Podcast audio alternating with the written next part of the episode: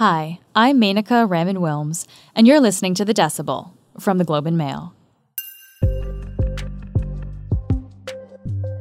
Last week, we all learned about the new COVID 19 variant of concern, Omicron. And on Monday, the World Health Organization said it poses a risk that is, quote, very high. Omicron has already been detected in more than a dozen countries, including Canada and scientists are still working to learn about COVID 19's latest variant to figure out what we can do to defend against it. There's kind of a sense of, you know, are we running to catch something that's kind of outpacing us a little bit? You know, we could, you could imagine a vaccine that's tailored to this variant, but by the time more people are getting that vaccine, there's another variant on the horizon, that sort of thing. Our science reporter, Ivan Semeniuk, is back on the show to tell us about what makes this new variant different and what we know so far about Omicron. This is The Decibel.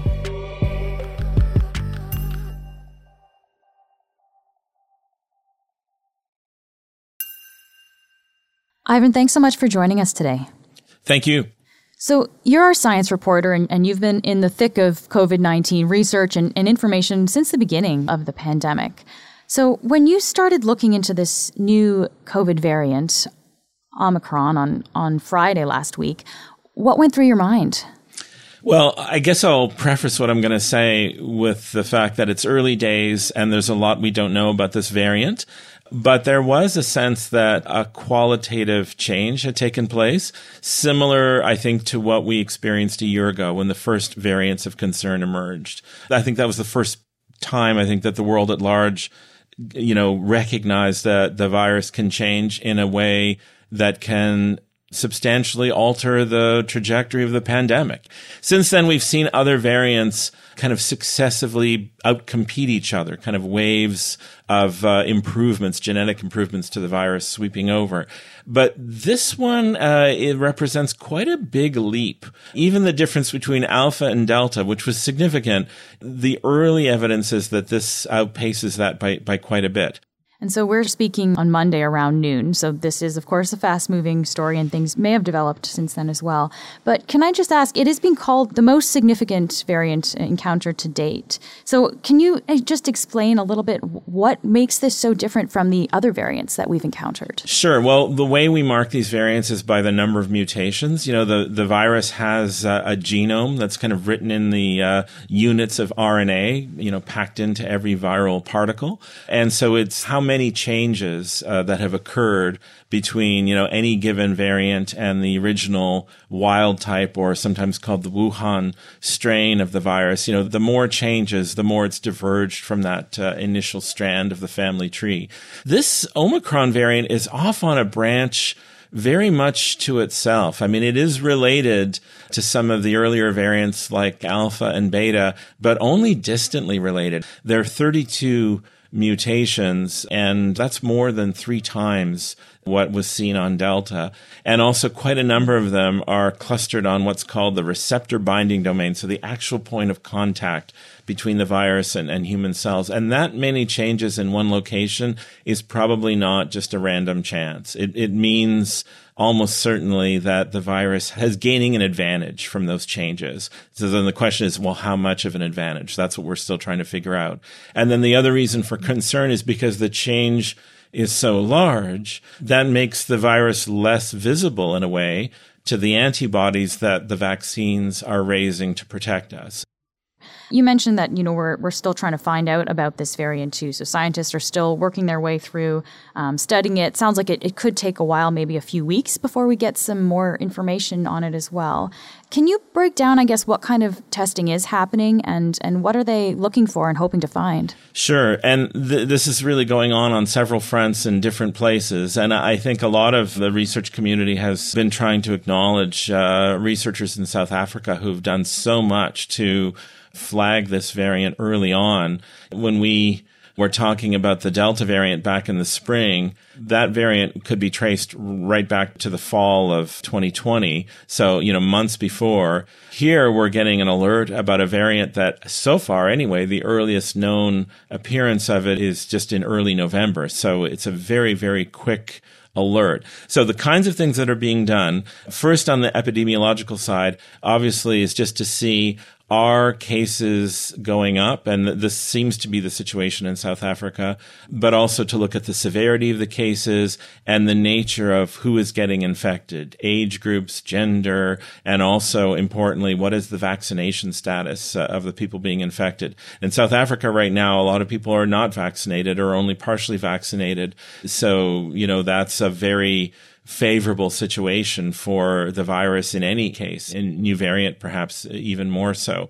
Does this variant appear to outcompete the ruling variant, which is Delta, that's the kind of thing that is more likely to emerge in a place where there's a high number of cases and potentially a high number of vaccinated cases. So all of that is sort of just whatever data can be gathered from epidemiological uh, case numbers coming from different places. But meanwhile, there are other things that can be done in the lab. And this is happening in Canada as in other countries as well, where you take either the variant or a synthesized version of the variant and you test it against blood taken from people who have been vaccinated or who have previously had cases of COVID 19 and presumably have antibodies to defend themselves against that virus. How well do the antibodies in that blood pick up the new variant? Uh, and, you know, those are lab tests that can be done. They're being done even as we speak. And so in time, we'll have more of a quantitative sense of you know, how much more infective is this, this variant likely to be?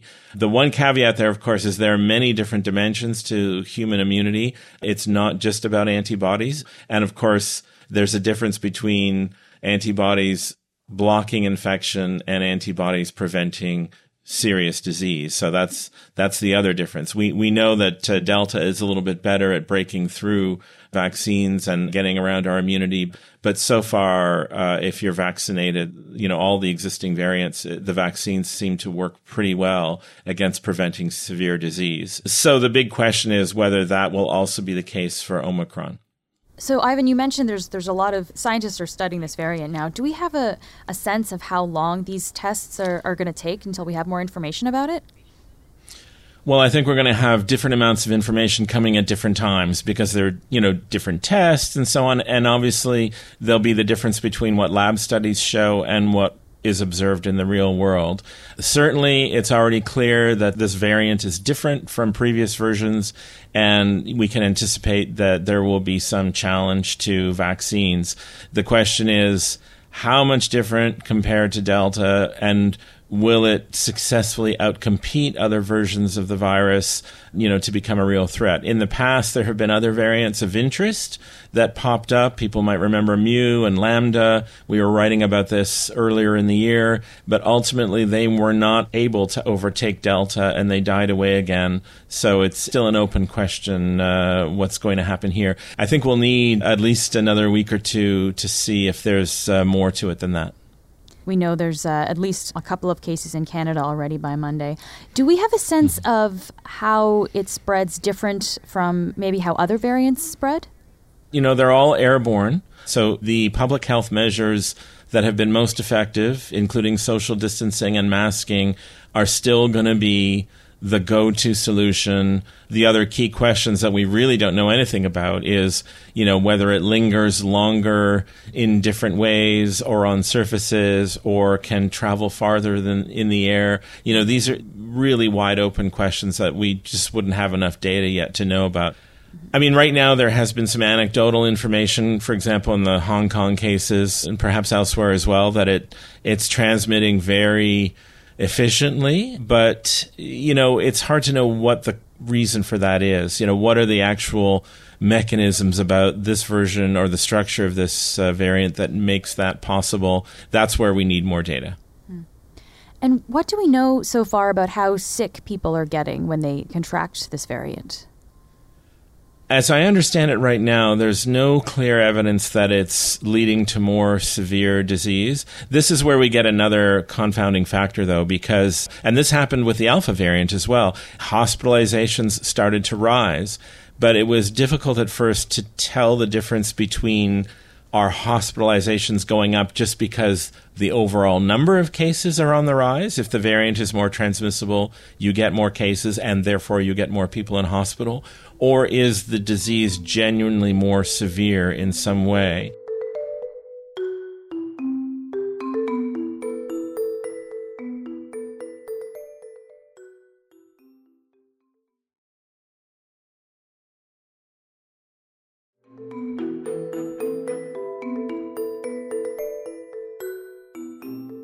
You've mentioned vaccines a few times now, Evan. So let's let's get into this a little bit because I think that's what a lot of people are, are concerned about here. That the vaccines that a lot of us have been vaccinated with are these still going to be effective? Do we have a sense for what Omicron will mean for our current vaccines? I don't think there's a sense yet what it will mean for vaccines, but I think there's some apprehension. Mm-hmm. I mean, little by little, the variants are moving further and further from the strain of the virus that the vaccines are tailored to, which is the original version, the version that first uh, emerged in China in late 2019. So at some point, you've got to wonder will a booster vaccine be needed that is formulated to a very different version of the virus than the vaccines that we have right now. That'll depend on a few things. It'll depend on whether the variants are increasing severe disease.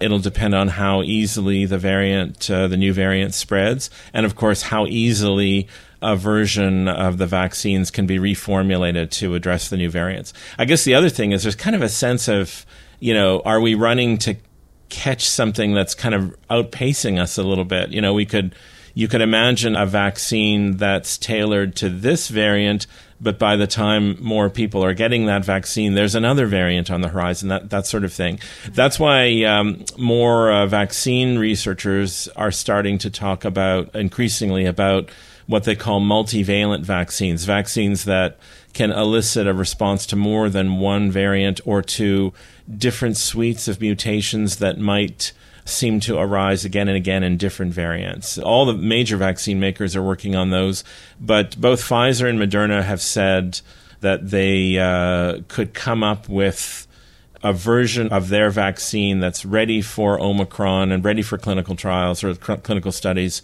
in about two to three months even if a vaccine is uh, reformulated and tailored to a new variant, it's still going to have to go through some approval process, some authorization process. So, you know, it's not something that can be done overnight. The technology makes it very fast. I, I mean, the reason we had the vaccines so quickly in the first place is that these messenger RNA vaccines really are made to be developed very quickly. So, in that sense, it's very efficient to change the formula of the vaccine. So then the question is, uh, how will the uh, regulatory process pivot to do that? We've just started this huge vaccination campaign for kids in Canada, as, as you just mentioned. Does mm-hmm. this news of, of this new variant, does that change anything that we're doing on that front?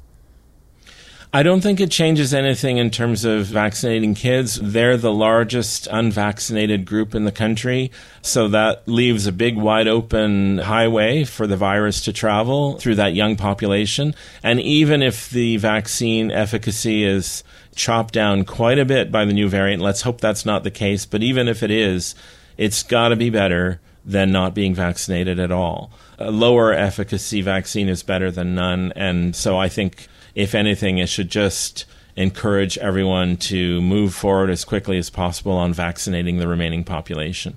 What do scientists think about travel bans? Because we've seen that that's been a kind of reaction from a lot of countries pretty quickly to put in place restrictions or bans from travel from parts of southern Africa. Is this an effective way to, to try that?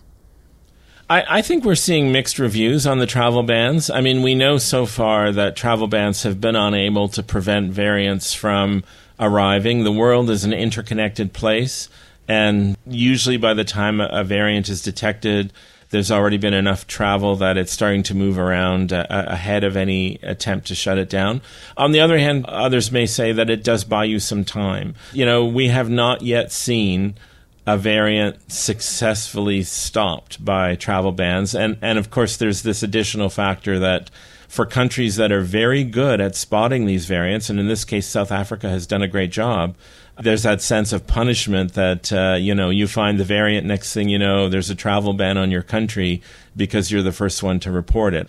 I think that doesn't stop doctors and, and public health officials from reporting these things, but there's kind of a, an irony to that.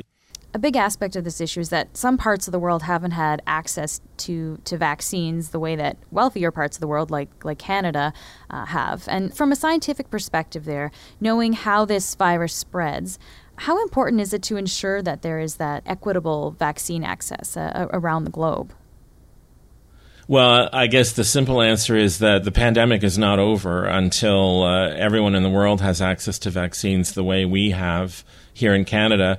So there are two things to that. One is the uh, access to the, the actual access to the vaccines or the distribution of the vaccines, you know, and, and the financial resources to get those vaccines, but also the education and sort of the public education and the additional work that goes with with the vaccines to make sure that there's acceptance. I think misinformation has been a problem for all countries, you know, regardless of what part of the world they're in. And uh, people are nervous about taking vaccines or kind of shying away from those vaccines in different places for different reasons. So that also has to be an important part of the strategy, and that's that work is needed everywhere. Canada's Chief Public Health Officer, Dr. Theresa Tam, said in a, a, statement released on Monday that we should start thinking about the holidays now and actually limit our holiday celebrations to to members of uh, immediate household if we're doing in-person things. I guess based on what you're seeing of this variant now, do you think we, we should really be starting to think about changing our plans for the holidays? We're going to have to really bring things back to a point where we can't, I guess, meet people in the way that we have been for the last few months here? I think everyone should be following the words of uh, public health officials very closely at this point. Through the fall, as case numbers have declined again, there's been, you know, measures have gradually lifted up again. But, you know, now, now there are some new unknowns on the horizon, and it would be repeating history to not be paying attention to that and to continue to open up, continue to open up, even in the face of potentially a, a, new threat. We'll know more soon. So, you know, all of this is with the caveat that there's a lot we don't yet know. But I think everyone should be taking on board that in the weeks to come, things could be less open than they are now. What about lockdowns? I think that's something else that people are, are kind of wary of because we've been through so many in the, in the last couple of years. Is Are lockdowns an effective way to tackle Omicron, and is that something that we might be facing again in our, our near future here in Canada? I think that's where we really can't say for sure, you know, if we're at that point. I, I think if we're in a situation where where we have a variant that is truly overtopping the vaccines and we're all once again in a position of being newly vulnerable to a deadly disease as we were in the spring of 2020. That's a serious situation, and you know that lockdowns would have to be on the table, but no one wants to rush to that scenario just yet. And and I think there are a lot of hopes that you know, even if this variant isn't nothing, it won't be quite like a brand new pandemic all over again. I mean, in the end, what's really going to determine how serious the public health response is is what is the capacity of our hospitals. The real determining factor has been how to avoid hospitals from being overwhelmed with uh, with serious cases, and to, you know how to avoid doctors being in the uh, horrible position of, of having to triage or choose uh, who gets treatment. Ivan, thank you so much for taking the time today to speak with us about this. Thank you, and we'll of course be doing our best to keep you posted in the days ahead. Thanks for listening. I'm Menaka Raman Wilms. Tim and Johnson is our intern. Our producers are Madeline White and Cheryl Sutherland. Michal Stein edited this episode. David Crosby edits the show. Kasia Mihailovich is our senior producer, and Angela Pacienza is our executive editor. Thanks to Ivan Semeniuk. You can find more of his work at theglobeandmail.com. You can also email us at thedecibel at globeandmail.com. If you want to reach me, I'm on Twitter at MenakaRW. And if you haven't already, please follow The Decibel wherever you get your podcasts. Thanks so much for listening, and I'll talk to you tomorrow.